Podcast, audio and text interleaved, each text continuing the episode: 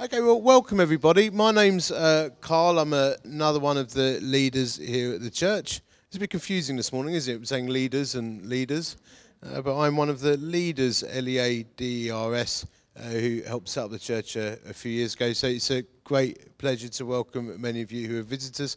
And yeah, I, I think I love the way we do dedications. I, I, I like the way we present children for the Lord. I love the family feel of it. I mean, we try and inject some sense of formality. Always difficult when you've got loads of kids running around and stuff. But I, I do think it's a special thing when we bring children before the Lord, and it is a genuine prayer that we have.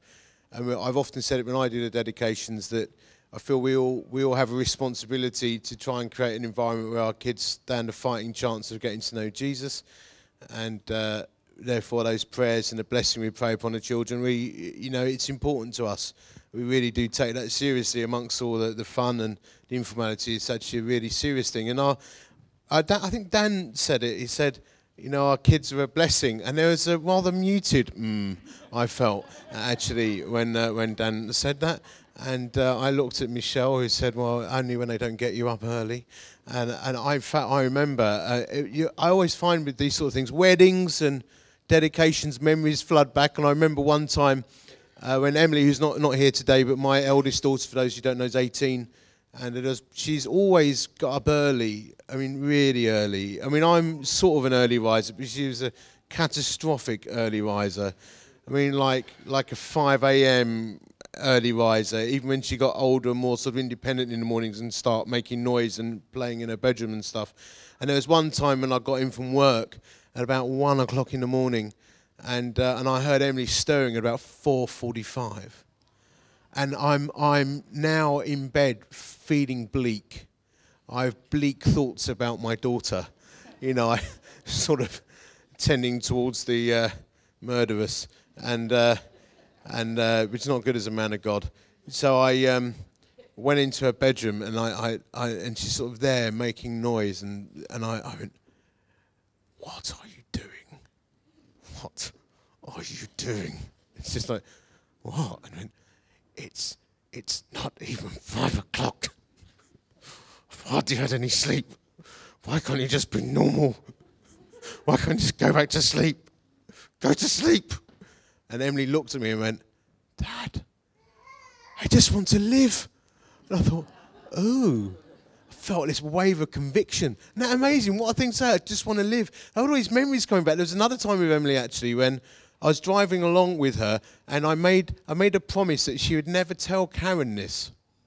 But I was driving along with her and I gave her a bottle of orange juice with bits in and you know, yeah, bits or smooth, and kids don't like bits, do they? But I, the only one she said I want some orange juice. The only one I could find in the garage is one with bits, and she was sitting on the front seat on a booster bit, and she was. It wasn't a, a safe. You know the um, what the nozzle bottles where you can just sort of suck the juice out. Well, this is one where you just unscrew. It. It's like a big open bottle, and then I brake too sharply, and it still makes me laugh thinking about it. And then I turned around and my daughter was covered in orange bits and like like a thick sheen of orange juice all over her face with orange bits like stuck all over her. It was like, absolutely hilarious. So I looked at her and went, and so she looked at me and went, ha! we were sort of like laughing and crying at the same time. I was like, oh, please don't be upset. I mean, it's just orange juice bits. You'll look back on this one day and it'll be really funny. And she's going, ha ha ha, yeah, yeah, ha ha. So I like got found an old tissue and, and wiped it off her face. And then uh, as soon as we got, I went, and don't don't tell your mum, will you? Because it's just like, you know, I braked sharply to save you. That's why I broke, you know, that I had to. And uh, anyway, she got in first thing out of her mouth. Dad, Dad braked too quickly and I got covered in orange juice. As soon as I got through the door. Or like precious memories, more like recent, where um, like Annie and I took a little uh, foray into Amsterdam for a couple of nights. And uh, Annie's vegetarian. We went to one of uh, his top vegetarian restaurant in Amsterdam and explored the city. And then Annie, about 10 o'clock at night, said, I want gelato. I went, oh. I, I, have come here for some gelato, which is a specific brand of ice cream. So we literally went walking around Amsterdam, couldn't find any gelato. And then literally by about, I must have been about quarter to midnight, so we was like hanging out, you know, Actually, I never told you it was that late, did I, Karen? Anyway, it's about quarter to midnight, and uh, we turned the corner literally like 100 yards from our hotel, wasn't? It was a gelato shop. We managed to miss it the whole time. Beautiful memories. I mean, these, these are beautiful memories. Do you know what I mean? And when if you've got kids, and you're watching your kids grow up, these are, sometimes they feel a bit dreamlike, but they're beautiful memories. And it makes me wonder, what, what is it about humanity that makes us love our kids so much? You know, I, I, I mean, it's an open thing in our house that I never really thought about having children. I know some men really want kids. I wanted a Porsche 911. I mean, I was quite open about it. But then one day driving along, Karen said, I want children. And I went, okay. And um, later that afternoon, we had a child. And, um, uh, and uh, which is just beautiful. And, um, and I remember when they were born, both of them, as soon as Emily was born and I held her in my arms, I fell in love with her. I never wanted kids. But suddenly, I'm in love with this little bundle of humanity, like I really was. My heart totally softened, cut the cord and everything. I mean, I was really just got into it. Got into the whole birthing thing while I was there. I mean, I've struggled with it leading up to it, but then I really got into it. I even had loads of gas and air. Maybe that's why I cut the cord. I mean, that is some good stuff. That is some good stuff. And then, like, the same when, when Annie was born, just these, like, you have these amazing, overwhelming feelings. And I was just thinking of that, just watching the dedication and looking at Jesse, lovely little lad, and you think, well, that's going to be a journey you know, you're going to have hopes and dreams and aspirations, and there'll be heartache. You know, any of us who've had children, you know this. You'll feel pain that you can't take. You'll watch your kids cry, and you want to take it from them, and you can't. And other times, you will make them cry because they've been out of order, and there'll be huge moments of joy and overwhelming feelings of pride and feelings of disappointment. That's what it is to be a parent. And actually, I did just I did want to say this that while I was praying uh, for Jesse, I don't get this very often, but um, I was praying for you at the front, and I suddenly sort of faltered in my prayer because I thought I had a little picture actually, which I don't get a lot, but I, I had a picture of a of a road, a straight road, and then as as in darkness, and then along the road, the light started turning on and illuminating the road. And that's why I prayed that prayer about Jesse. I had this feeling, it, almost like Jesse, bringer of light. Maybe somebody who brings light, you know, in whatever shape or form. We'll talk about it more of you later. But, and we all have all these feelings and prayers for our kids and all that kind of stuff. And it's a wonderful thing. It's part of what it is to be a human being. Uh, that we, we we experience these overwhelming feelings of love towards our family and even our friends. But here's the remarkable thing of what we believe about human, humanity or our family and our kids as a Christian. We believe that there's a God who loves Jesse even more than Matt and Michelle do. And that might be mind bending for some of you, but actually, that's the truth. There is a God who loves Jesse even more than Matt and Michelle do because he loves Matt and Michelle just the same amount. And you know what? He loves all of you just that same amount. And it's utterly remarkable. We have a God who made us and loves us and knows everything about us. And I believe that we are, and the Bible tells me this, and I'm a big believer in what the book says. I believe that we are all actually in relationship with God. And some of us have an active relationship with God, and some of us have a distant relationship, or even a relationship where we don't acknowledge Him at all. But God is still there, and one day we will all meet Him, and that's what we believe as Christians. But God loves Jesse with a passion that is hard for us to even comprehend, actually. That's what we believe as Christians. And I've seen it one of my one of my favourite uh, chapters in the Bible comes out of a book called Psalms, which are like songs and poems. And uh, one of my favourite psalms is Psalm 139. And uh, a few years ago, I've been reading that psalm on the train uh, down to a meeting in London. And it was one of these meetings that was catastrophically dull you know, for someone like me who is moderately or even extremely on the ADHD spectrum, I can't sit still for more than 32 seconds on average. A meeting that is drowning in extremely boring uh, spreadsheets, budget information, and extreme detail is like I feel like my head's in a vice in the first 12 seconds. So in this meeting, uh, which was a, a, meeting of national leadership, charity leaders, um, I, I got quite rapidly disengaged, and I, I justified my escape plot. My escape plot was justified by me thinking, if I don't claim the expenses for the train fare, and I don't eat the lunch, I'll sneak out early. So that's what I did. I escaped during a coffee break and uh, I had another meeting at two o'clock in the afternoon, so I had a bit of time to kill. And I decided to walk to my next meeting, which was about an hour uh, from where I was, using my iPhone. Now I don't have much of a sense of direction, uh, but I can I can moderately use uh, Google Maps. So um, I did that, and I was walking along with my head down, looking at Google Maps and uh, and then it stopped working properly. And if you ever had that thing? I'm not sure if you still have to do it, but you have to do a figure of eight. So I'm walking through Mayfair in London, going like this, like figure of eight, trying to get my my phone to reorientate itself. People would have probably thought it was some you know Buddhist thing going on, but um, it wasn't. It was me being uh, trying to get my phone working. And uh, anyway, uh, the phone reorientated itself, uh, but I, in in not reading the map properly, had actually taken a detour, which now, although I've been walking for 20 minutes, still had an hour to go.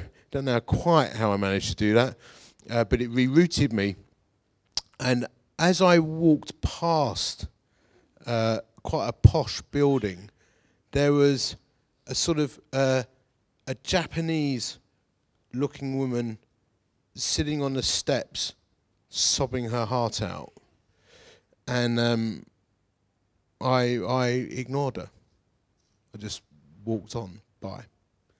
And this little someone just actually shook their head at me for being so awful, but I I'm just being honest.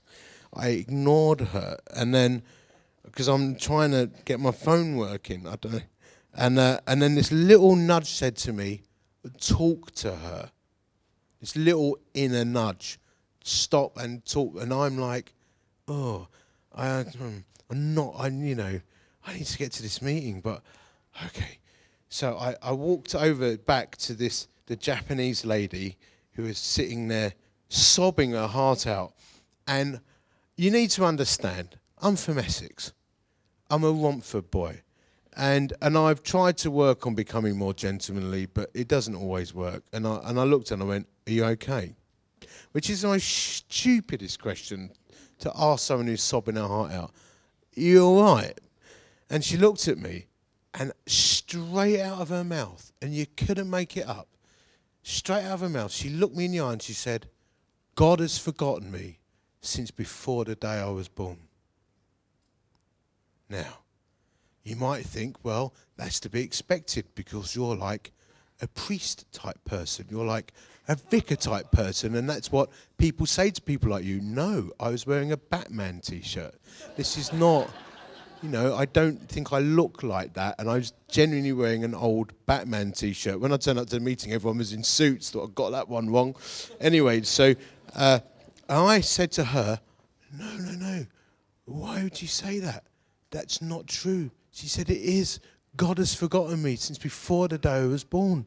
I went, No, no, no, no. I said, I can prove it. I can prove it. She said, How? I said, Look, I'm a, I'm a follower of Jesus Christ, and I have a Bible in my bag. And in my bag, in that Bible, is a bookmark in a passage that I was reading this morning. And I think I was reading this this morning because maybe I was meant to meet you because God wants you to know that you have not been forgotten. So I'm going to read you this, this passage. It's, it's, it's a wonderful uh, psalm. I'm going to read it and I'm going to talk about it for another 10, 15 minutes or so, and then we'll see where we get by the end. This was a psalm written by David, whose father was Jesse. You have searched me, God, and you know me. You know when I sit and when I rise.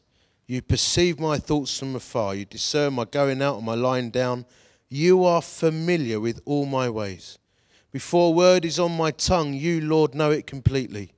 You hem me in behind and before you lay your hand upon me. Such knowledge is too wonderful for me, too lofty for me to attain. I'll read on in a minute, but it's basically saying this whether you know God or not, whether you believe in Him or not, He believes in you. And the Bible tells us that He knows every word on your tongue before you speak it. He knows everything about you.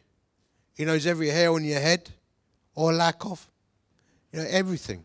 He's got the whole detail. That's what it says. Where can I go from your spirit, the Bible says?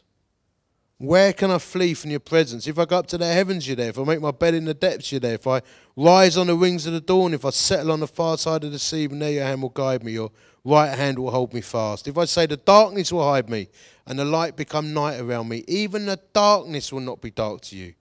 The night will shine like the day, for darkness is as light to you. In other words, there is no dark place we could go where God won't meet with you. Nothing. For you created my inmost being. You knit me together in my mother's womb. I praise you because I'm fearfully and wonderfully made. Your works are wonderful. I know that full well. My frame wasn't hidden from you when I was made in a secret place. When I was woven together in the depths of the earth, your eyes saw my unformed body, and all the days ordained for me were written in your book before one of them came to be. How precious to me are your thoughts, God. How vast is the sum of them. Were I to count them, they would they would outnumber the grains of sand. And when I awake, I'm still with you. And so it goes on. Do you know, I think you've got a choice in life. I think we have choices. We have a lot of choices. But I think we could distill it down to a couple of choices this morning. I've chosen from age 18, from a completely unchurched background, to believe what's in this, this book. And I believe that there is a God who made me and made you. I believe he made the heavens and the earth. I believe he made the universe. I don't think we came out of nothing. I've not yet met anything that came from nothing. I believe that things come from something, and I think we have a creator God who made us. You might look in the mirror and think, I cannot possibly have made something so disastrous as this this morning, but he definitely did, because the Bible tells me that. That's one choice. The other choice is you think, there is nothing. And I find that to be a sad choice when I listen to people on TV and I read articles and stuff. I think that's so sad. That stuff I was talking about earlier about Matt and Michelle's hopes and dreams for Jesse and my hopes and dreams for my kids and the anguish we face and the tears and the sadness, the joys, the sorrows, the triumphs, the disasters, the time you want to take pain off and all of that stuff. Is that for nothing? Honestly, what, where does that end up? I've, I've often said it, but I've buried a lot of people professionally. and uh, I, I have done a lot of cremations.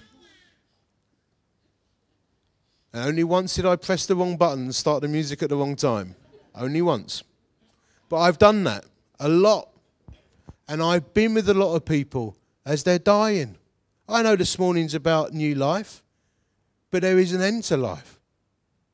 We're all going to face it. There's a 100% death rate on the human race, apart from Christ. 99.9% maybe, therefore. It is appointed to us all. And what is that about? All those hopes, all those dreams, all of that, and then it comes to an end, and there's nothing.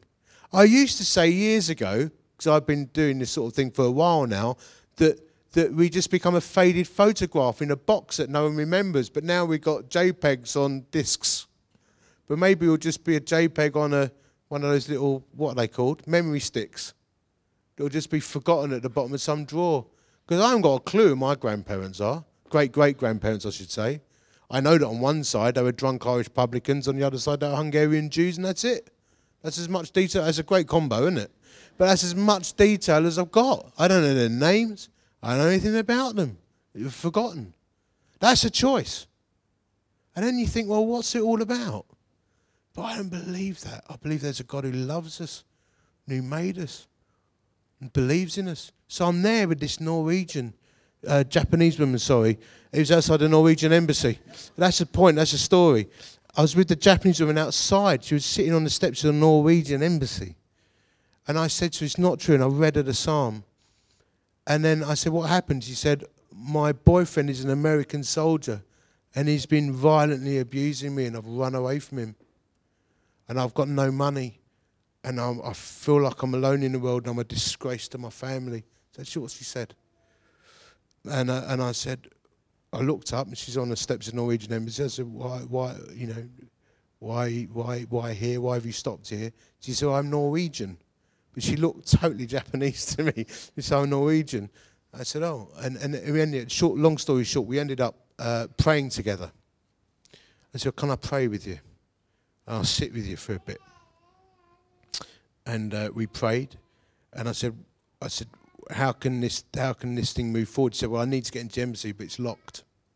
So I said, Well, let's pray again that you know that someone comes along or something happens and a very long story cut trying as short as I can. We prayed again that someone would turn up and a bloke pulled up in a diplomatic car about 10 minutes later. You know those limos like the diplomatic car, the limousine and a bloke got out of it wearing like Armani jeans with Ray Bans on with a really nice shirt. He looked so super cool.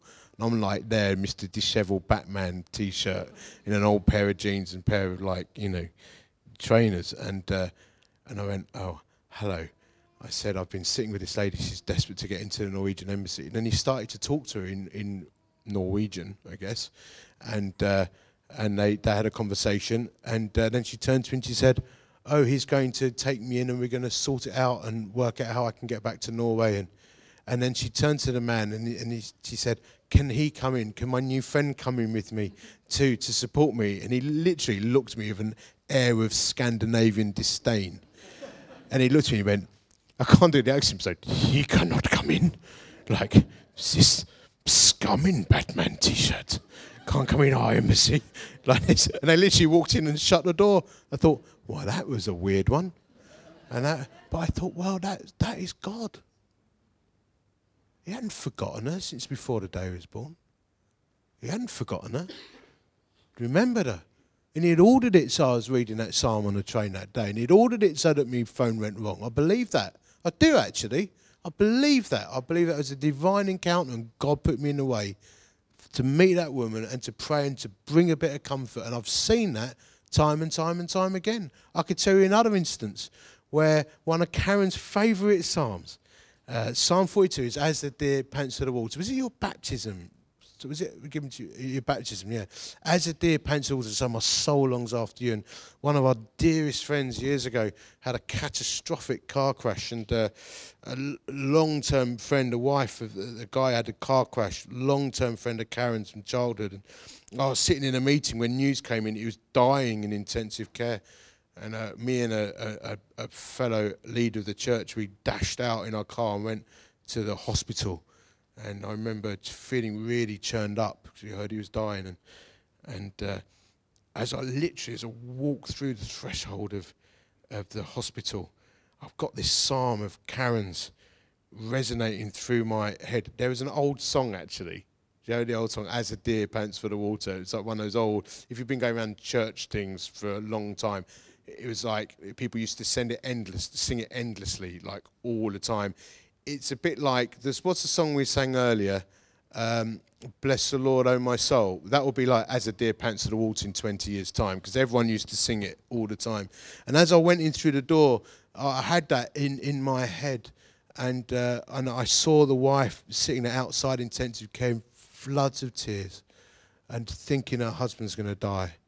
And we, we sat down with her and we put our arms around her and we just, sometimes, you know what, you just got to say nothing.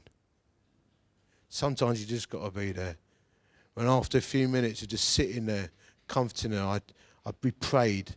I just said, as a deer pants to the water, so my soul longs after you, God. And she looked up, she went, I've just been reading that. That's my favourite passage in the whole Bible. And it's just a tremendous sense of God's peace. And you might think, well, that's great, Colin, that these things happen and these interventions and stuff, but that still means that stuff's happening. That woman was still beaten up and couldn't get home, and that lady's husband was still dying, although he, he did survive.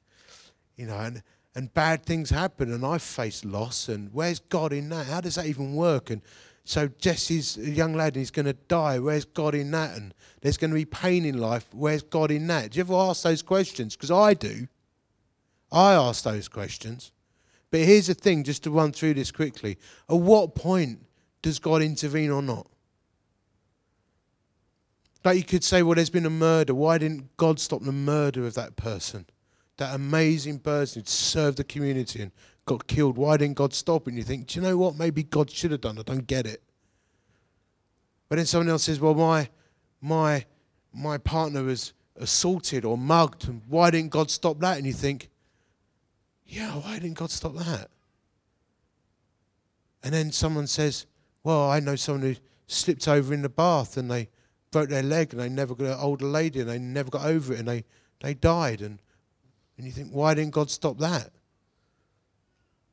And then you start boiling it down. You think, well, I tripped over and twisted my ankle. Why didn't God stop that?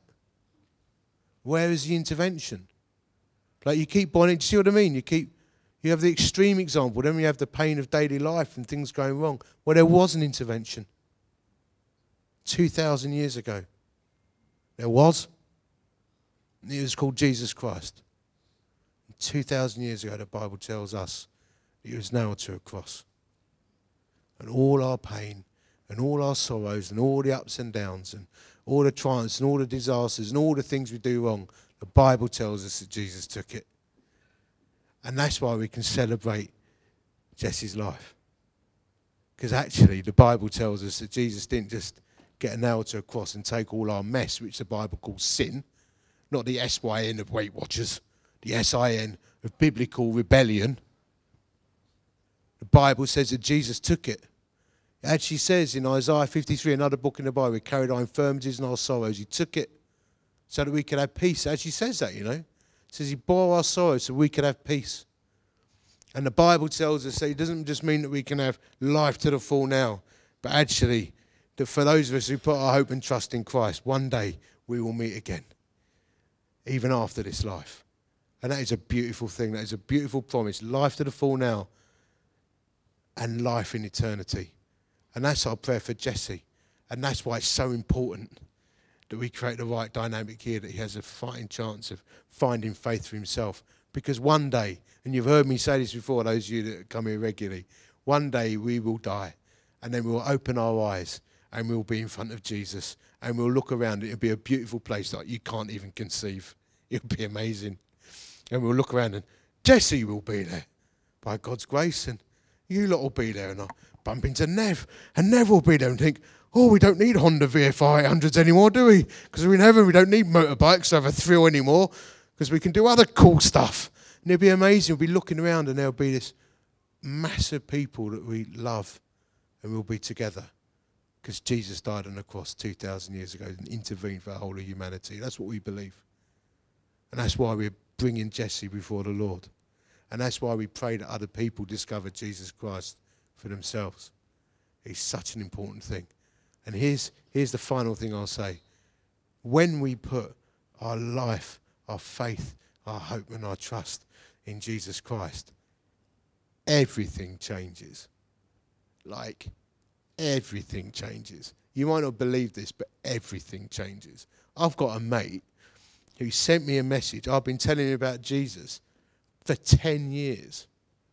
And I'll be honest, he's one of those kind of guys, like, he could be a little bit annoying by his own admission. He'd even say, Why'd you put up with me? I'm really annoying. You go, Yes, you are. But I kind of like you, even though you're really annoying. You say, I am, aren't I? I annoy everyone. In fact, I annoy myself. That's the kind of guy that he was. But we hung in there with him, and I've been telling him about Jesus Christ since 2007. And in typical annoying fashion, he told me he'd given his life to Christ two nights ago by Facebook. And the Facebook message was, Oh, just thought I'd better let you know I've just got off the fence and I'm in. So I thought that can only mean one thing. So I, t- I messaged back, Do you mean you're in for Jesus? And he went, Yes. What else would I mean? So now he started to get annoying again. And then, and then I put, How do you feel? And he put, Good. And I went, Anything else? And he said, I used to be so uptight about everything. But now I feel this incredible and remarkable peace. And that is the story of so many people who have given their lives to Christ. And that turns everything on its head. And I've, you've heard me say it before I had my hopes and my dreams and my aspirations. I had a list of things that I wanted to do. But when I gave my life to Jesus Christ, everything changed. But I tell you what, I did find I found a peace and a purpose and a hope that I never thought possible. The Bible describes it as shalom because of the intervention 2,000 years ago of Jesus Christ. And that's what we're about in this church. And that's what we do when we dedicate Jesse before God.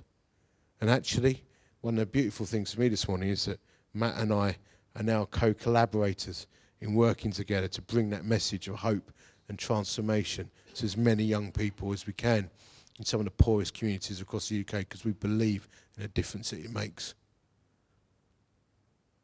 So I just ask you to think about it. And I'll stop there. Think about it. If you don't know Jesus Christ, you're not yet taken that step towards Him. It is the intervention to end all interventions. He died to give you a hope and a new life and a future. He knows everything about you. He knows every hair on your head, every word on your tongue. The Bible says He knit you together in your mother's womb. You are not the product of an accident you are not. You are not a cosmic mishap. You are unique. Each of you is unique. There is never going to be anyone else like you. You are made for a purpose. No one is going to be like you. It will never be repeated. And the Bible says that each of you was made for a unique purpose. And we discover that when we give our lives to Christ. We discover it. It might take time, but we find it. And I guarantee you that at least a few people will be sitting in here with a little annoying itch, a thing that you can't explain. I'm like that to my family, an annoying itch that can't be explained. Constantly bouncing around the place, being annoying. But this is a deeper one. This is a cosmic itch, a thing that you cannot shake. And it's like, there must be more. I know that there is more. I feel like I've not fulfilled my purpose and there's something not right. You ever feel that? I felt that until the day I gave my life to Christ and I got it. It's because I was made to be, made by God to be his son and you're all sitting here, his sons and daughters. He loves you so much. And all you have to do is turn to him and say, Here I am, Father. I'm coming back home now. That's what we're all made to do.